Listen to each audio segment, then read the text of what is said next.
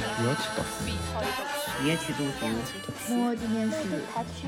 告诉你啊，别去读书。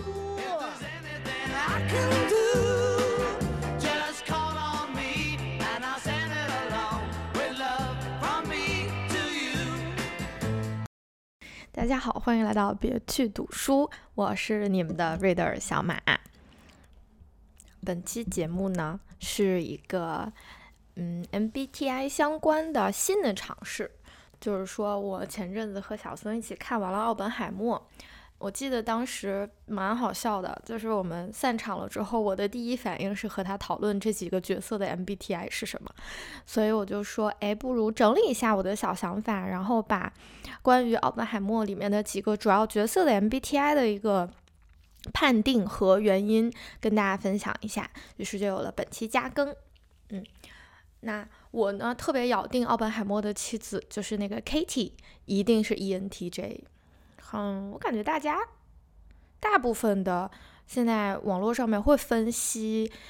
Kitty 的 MBTI 都会说他是 ENTJ 或者是 INFJ。那我确定他一定是 ENTJ， 为啥呢？大致有几个特质是非常符合刻板印象里的 ENTJ 的，比如说对自己选择的坚定，面对挫折冲击挑战时的镇定，攻击力和领导力，善于社交，有自己的核心人际圈子，这是非常非常 Kitty 的，非常 ENTJ 的。我们来回忆几个主要描写 Kitty 的场景。当时奥本海默因为得知情人琼的死讯，他大崩溃的时候，Kitty 表现那种支撑感，就是他告诉奥本海默目前真正重要的事件是什么，然后为了做好这个真正重要的事，必须付出的行为又是什么？可以说，在当时当地，他是唯一一个将奥本海默摆回所谓正轨的一个人。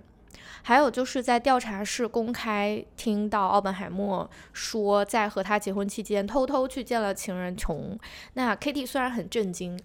他也感受到遭到背叛，但是由于他确信自己和奥本海默是利益一致的伙伴夫妻关系。于是在后面需要他出席作证的时候，他确实是到场的，而且展开了一段爽翻观众的大反击。我想大家对这个场景应该是印象蛮深的，因为它是 Kitty 这个角色的一段高光时刻。那我们可以发现Kitty 知道对自己而言最重要的是什么，而且他并不惧怕去展露他自己的锋芒，一直到老了都是这样。我还记得他好几十年之后看到那个 Taylor 的态度还是一样，他之前骂奥本说你还要跟他握手，你应该呸他。后来呢是在他们年纪都长了都老了，化着老年妆，然后出席一个应该是授奖的活动，那大家都在现场，Kitty 是一脸嫌弃的看着那个老年的 Taylor 和她丈夫握手，就是她这么多年过去了，她仍然不愿意释怀，仍然非常嫌弃，她是非常不惧怕去展露自己的态度和锋芒的。那从这个角度来看，其实唐尼饰演的那个施特劳斯也是一个 ENTJ。 说白了就是施特劳斯和凯蒂他们两个特点是一样的，只不过一个选择支撑奥本海默，一个选择勇斗奥本海默。可能有的朋友会觉得施特劳斯不够磊落，就这一点其实是需要强调的。首先，子人是道德感很低很低的类型，那 ENTJ 同为子人，他们也是并不在乎什么道德清白的。请各位注意， ENTJ 主打一个选定目标，贯彻行动，并不会受过多牵绊的影响。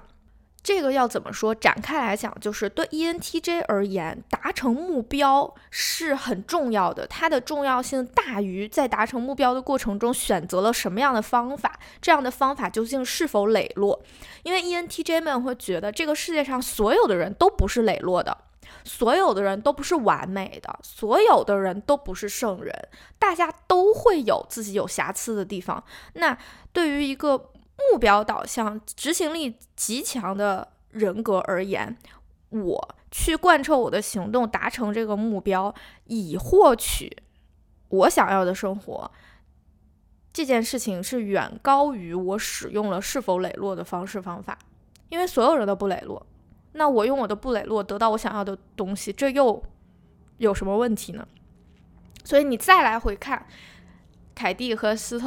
特劳斯他们是不被道德捆绑的。奥本海默还会给 Taylor 一个台阶下，还会去有一个言和的动作，显得好像表面上的那个场面得到了控制。但你看凯蒂是不屑于一个人的话，他就会有一点撕破脸的感觉，他也没有去照料整个团体的那种和谐氛围，因为在他看来这个团体的和谐氛围 不属于他目标的一个部分，那么他就不必为这个东西去服务。施特劳斯也是一样啊，他想要争取一个更怎么说呢，更高的政治地位，那么他就会去达成他的那个目标。我觉得施特劳斯在诺兰的电影《奥本海默》里呢，他有两个目标，一个是达成一个更高的政治位置，还有一个就是搞垮奥本海默。甚至有的时候你看那个故事线啊，搞垮奥本海默在一定程度上并没有完全服务于他的主要目标，就是得到一个更高的位置。因为其实他联手奥本海默早期他也是这么做的，他获利了，后期他其实不必那样踩他压他，他一样可以通过其他途径去得到那个位置。但是由于他个人的一种怎么说呢，报复心，对，因为电影把他塑造成一个有点小肚鸡肠的很记仇的性格嘛，那你看就是 ENTJ 添加到一些不一样的性格的时候，那么他就会有不同的任务，当这两个任务的高度或者是重要性差不多，那他就会容易任务2毁坏了他的任务1。但是在 ENTJ 眼里，也就是说在施特劳斯眼里，他自己在预判的时候，他并不觉得他的任务2 搞垮奥本海默会影响到他完成任务1。这也是很多 ENTJ 啊在人生行进过程中会遇到阻碍，会通行不畅的一个原因。其实我们之前都有说嘛，就是大家都公认的 ENTJ 主打一个选定目标贯彻行动，因为不受过多牵绊影响，所以他们呢也是世俗意义上最容易取得成功的人格。但是为什么还是有一部分的 ENTJ 是没有达到所谓世俗意义上个人认为的成功呢？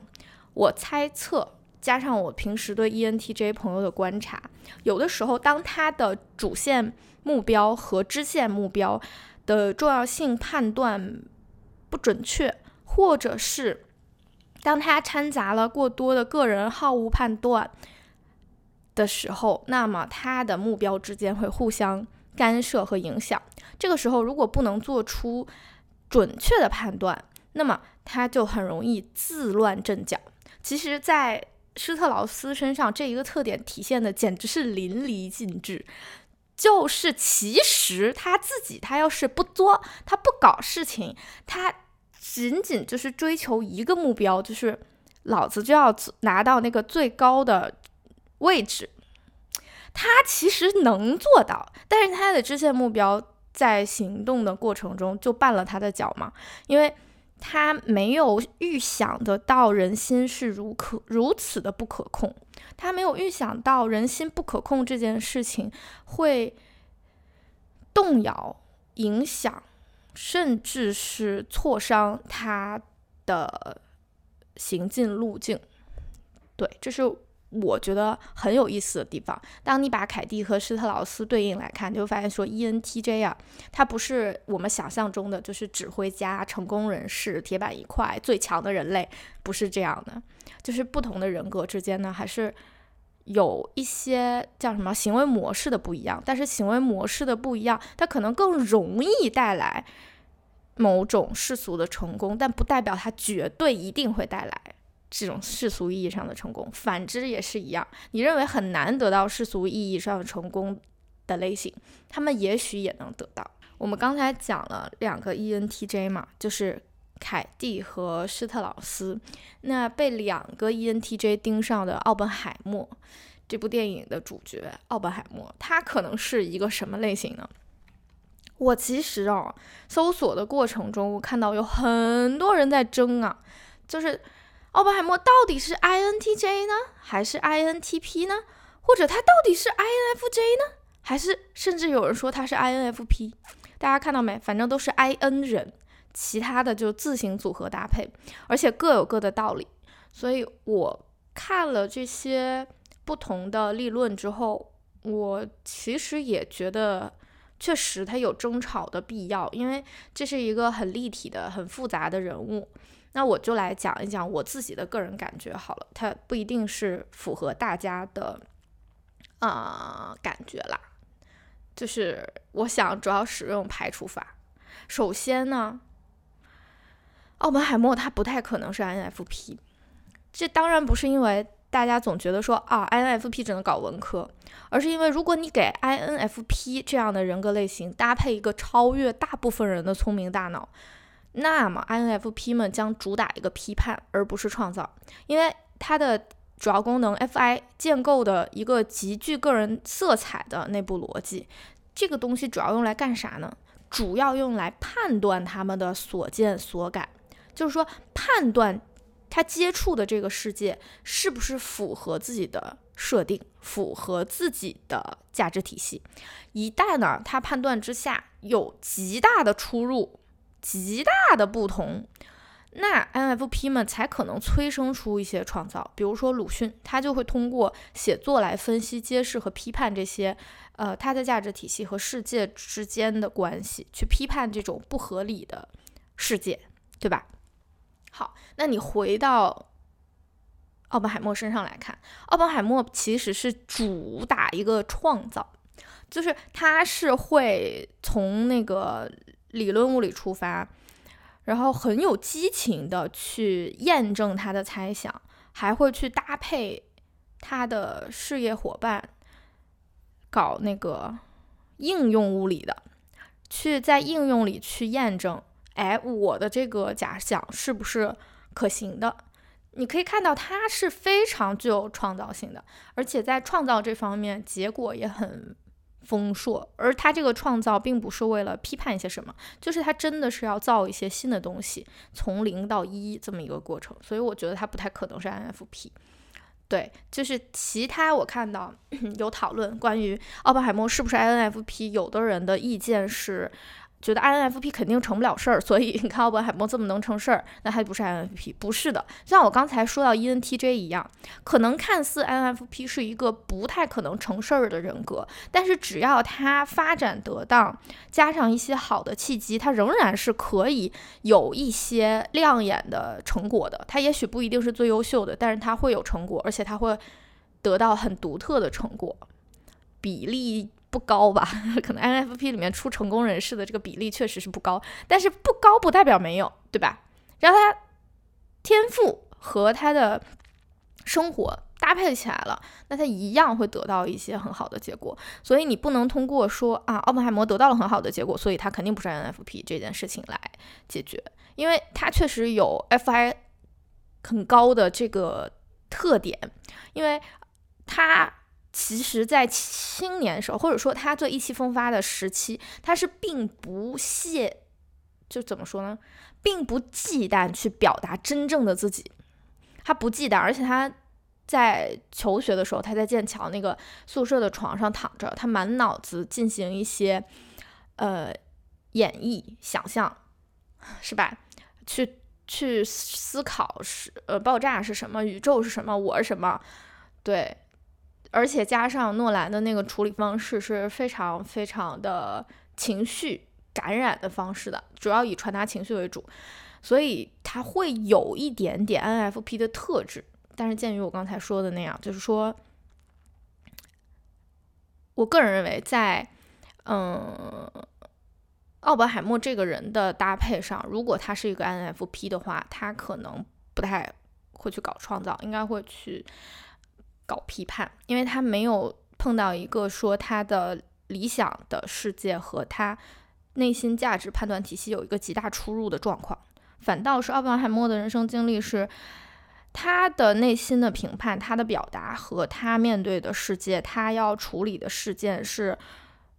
极度贴合的。嗯，好，那就是排除掉了他是 INFP 这一段。第二个呢，就是我觉得他也不太可能是 INFJ， 因为你看他理解和处理自己情绪的能力实在是有一点差了，确实是比较差。不管是他青年时代，你看他面对那个做实验这件事情，他做不好嘛，他很挫败，他甚至不太找得到他这个挫败的源头在哪儿，就不是他做不好这件事情他挫败，而是他觉得他做不好这件事情，然后被同班同学排挤，然后他的那个直属导师也不待见他，他就给他导师下毒嘛。这个行为落在给指导老师下毒这件事情上，就能看到他理解和处理自己情绪的能力几乎就是没有，他都没有找到他情绪的源头是什么，他根本就不是他的老师的问题，甚至也不是他同学的问题，就是他处在一个不适合他的环境里，所以他应该走才对。那是谁让他走了呢？他碰到了一个伯乐，看出来他这匹千里马应该在理论物理学界，不应该在应用物理学界，所以他才离开那里的。这里就可以发现说他没有理解和处理自己的情绪，是别人理解和处理了他的这个处境，帮助了他而已。还有就是他其实想不明白自己爱谁，所以他才会表现成又爱琼又爱凯蒂的那个样子。而且他还有和其他有妇之夫劈腿的行为嘛，他还有一个情人是他的女学生，你看他情人很多。他在处理边缘一点的人际关系的时候展现出来的那种莽撞，比如说在公开场合让施特劳斯下不来台，打翻他以前导师带在身边学生就是记录的那个笔，还有就是他给他前导师下毒这个事儿，就显示他的 FE 很低。他处理不好边缘人际关系，他也处理不好集体的人际关系，所以他才年轻的时候被排挤嘛。他青年的时候那个配置，你看他的 FE 很低，可是 FE 是 INFJ 的第二功能，所以这个 FE 这么低，他就不太可能是 INFJ。INFJ 是很善于搭建自己的社会形象，并以这个社会形象去磨合和周全好周围的人际关系，即便他心里不认同这个环境，他依然可以让自己在其中有一个好一点的适应，这是 INFJ。 所以奥本海默不太可能是 INFJ。 最后呢，就是争执最多的，就看到很多人在吵奥本海默到底是 INTJ 还是 INTP， 确实很难。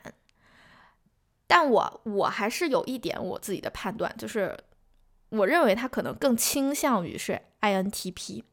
为什么？还是排除法。对于 INTJ 来说，第一是不太可能在外沾花惹草的。首先呢，是因为这类人呢，他只要认准了就会极度之忠诚。其次就是 INTJ 会觉得不管是边缘的人际关系还是核心的人际关系都比较麻烦， INTJ 也不善于处理自己的情绪和情感。那他采用的方式是什么？不是毁坏他的造成情绪和情感的源头，而是避免与更多的人产生交集。那你看奥本海默他那么多情人啊，琼，他同事的老婆，他的女学生，他还有一个自己的妻子，目前咱们知道就4个人了吧，对吧？这点就很不 INTJ。 第二是什么？第二是在一般情况下 INTJ 都不太能够做好主要领导这个位置， INTJ 们比较适合做副手。这个是我之前在子人就是分析里提 INTJ 的时候讲了为什么的，就大家如果有兴趣的话可以回溯一下我之前的节目。那我要说的是什么呢？就是除非是没领头的了，就实在没人能干这个事儿了，只能他带头，不然这事儿完不成了， INTJ 才会去带头。那你就是简单的就电影而言，其实奥本海默没怎么推脱这个项目总负责人的位置，甚至你看他前期是非常积极，意气风发，招兵买马，设计小镇，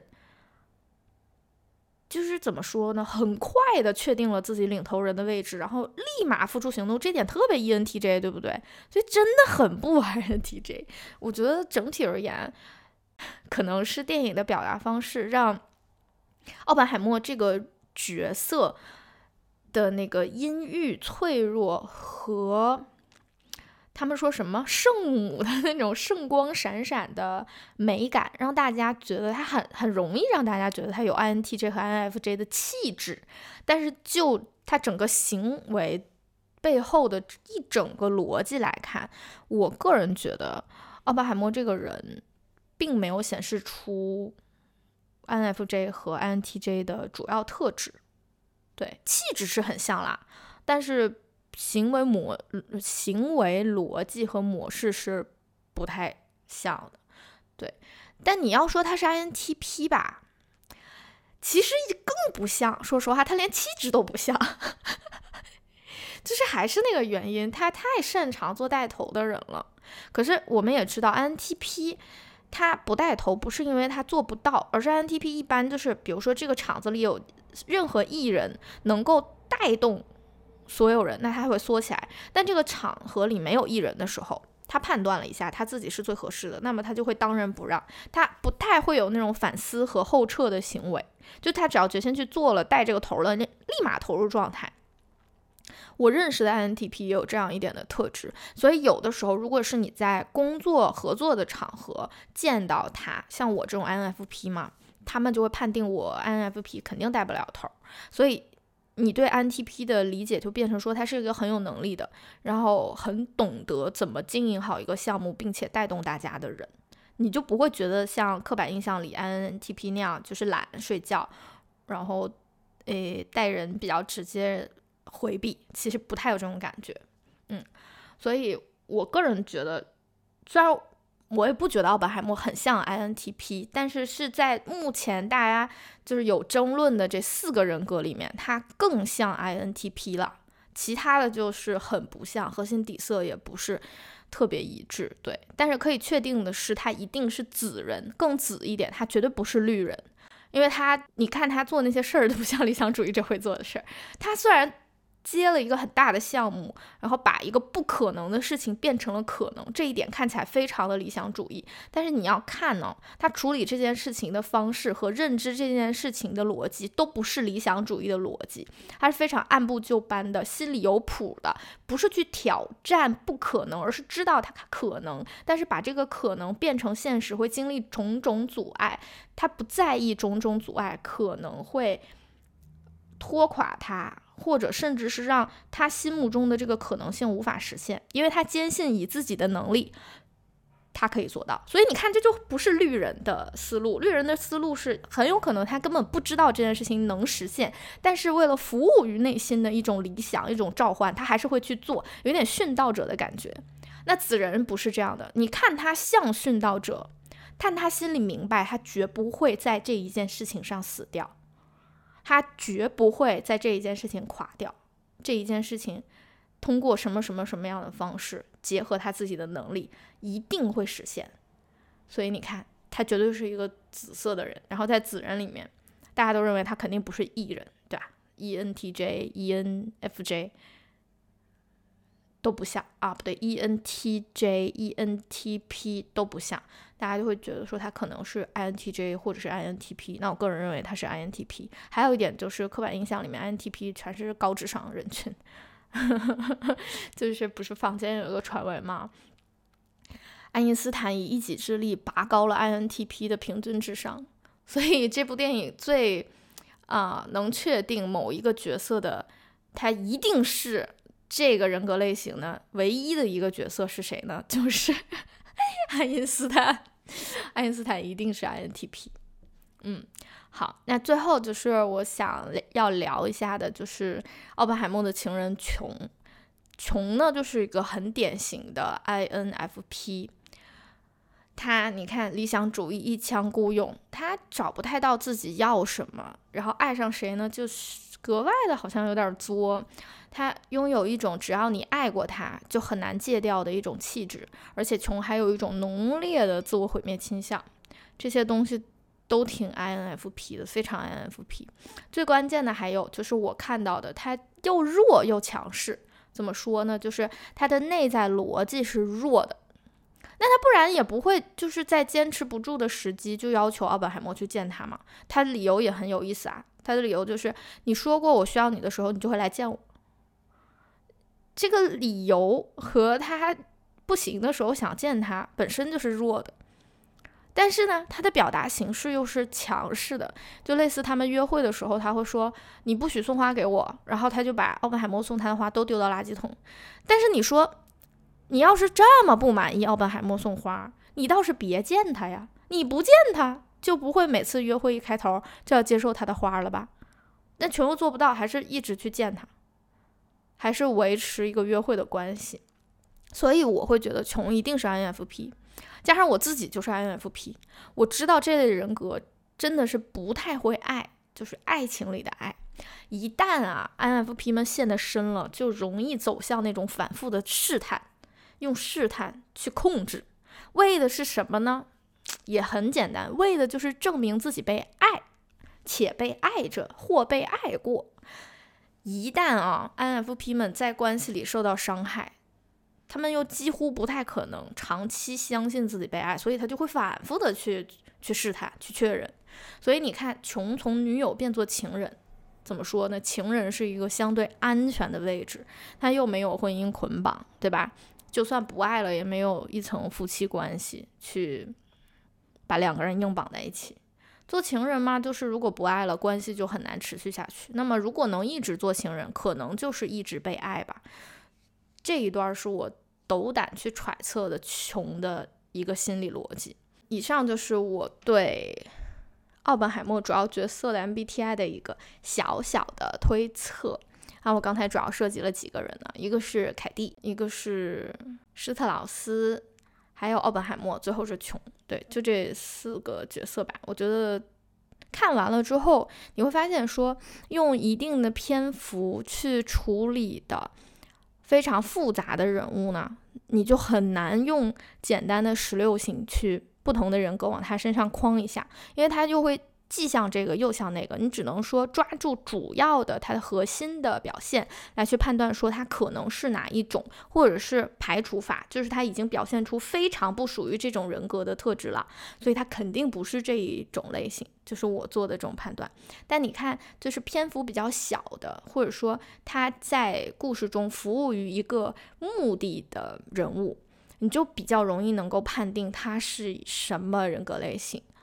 因为其实它就是不够丰满嘛，说实话。因为奥本海默是奥本海默这部电影里最重要的主要角色，所有的一切复杂的人际关系、故事的流动都和他紧紧关联，所以呢，它就很复杂。这也是为什么在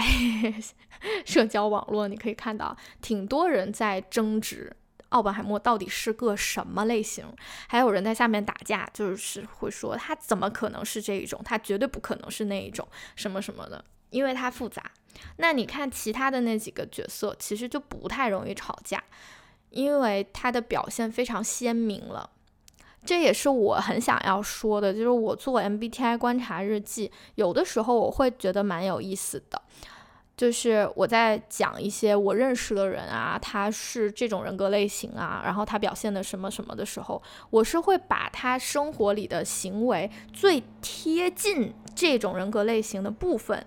揪出来聊。所以你会觉得说啊，他就是真的很 ENTJ 啊，他就是真的很 ENFP 啊。但是如果你真的现实中和这个人接触，你不太会容易有这种感受。为什么？就是人呢，就是这么复杂，就是这么多样。有的时候你看我比较施特劳斯和凯蒂这两个 ENTJ， 你也会发现有的时候在统一的 ENTJ 的这个搭配里，你撒上一些不一样的性格色彩，比如说善妒，是吧？比如说过强的野心和欲望，那么就会驱动他的人格类型带来的其他特质，然后走向一个你觉得这种人格可能不太会有可能迎来的结果。但实际上这就是这种人格搭配这些东西必然会有的一个结果啊。这么说就是我觉得 MBTI 16型人格这个东西在拿来观察其他人的行为的时候是很有趣的工具，很好玩。然后它也是别去读书最开始被大家看见的一个很重要的抓手。但是呢，我个人觉得这种狂热或者说大家对 MBTI 的这种信服，其实是让我有一点害怕的。包括也有朋友跟我讲说，你真的很不 INFP， 你怎么会是 INFP？ 但是我怎么测我都是 INFP。 有的东西你会发现说，你对一个人的深层逻辑如果没有理解的话，你会看不到他。如果你既然对他深层理解也没有，然后你又非要用一个人格去判断他的话，你会更加看不清他。所以我想说的就是，我还是像以前一样觉得 MBTI 是一个很好玩的游戏，我可以用它来观察和探究，就是说这个人他是这种性格，他为什么会这么做，可能的原因是什么。但是我不认为它是一个能够囊括所有人的分类模式，对，它不太可能是。所以我不知道，如果有朋友听到这里的话，我希望能和你们就此多一些讨论，就对于你们而言，用 MBTI 去看其他人到底是一种什么样的感觉，你们觉得顺利的地方是什么，你们觉得有的时候说不通的地方又是什么。对，这就是我说到这还有点不好意思。如果你们有想法愿意和我交流的话，可以给我们评论，或者是加入我们的微信订阅群。这样，以上呢就是本期节目的全部内容，那我们下期再见了，拜拜。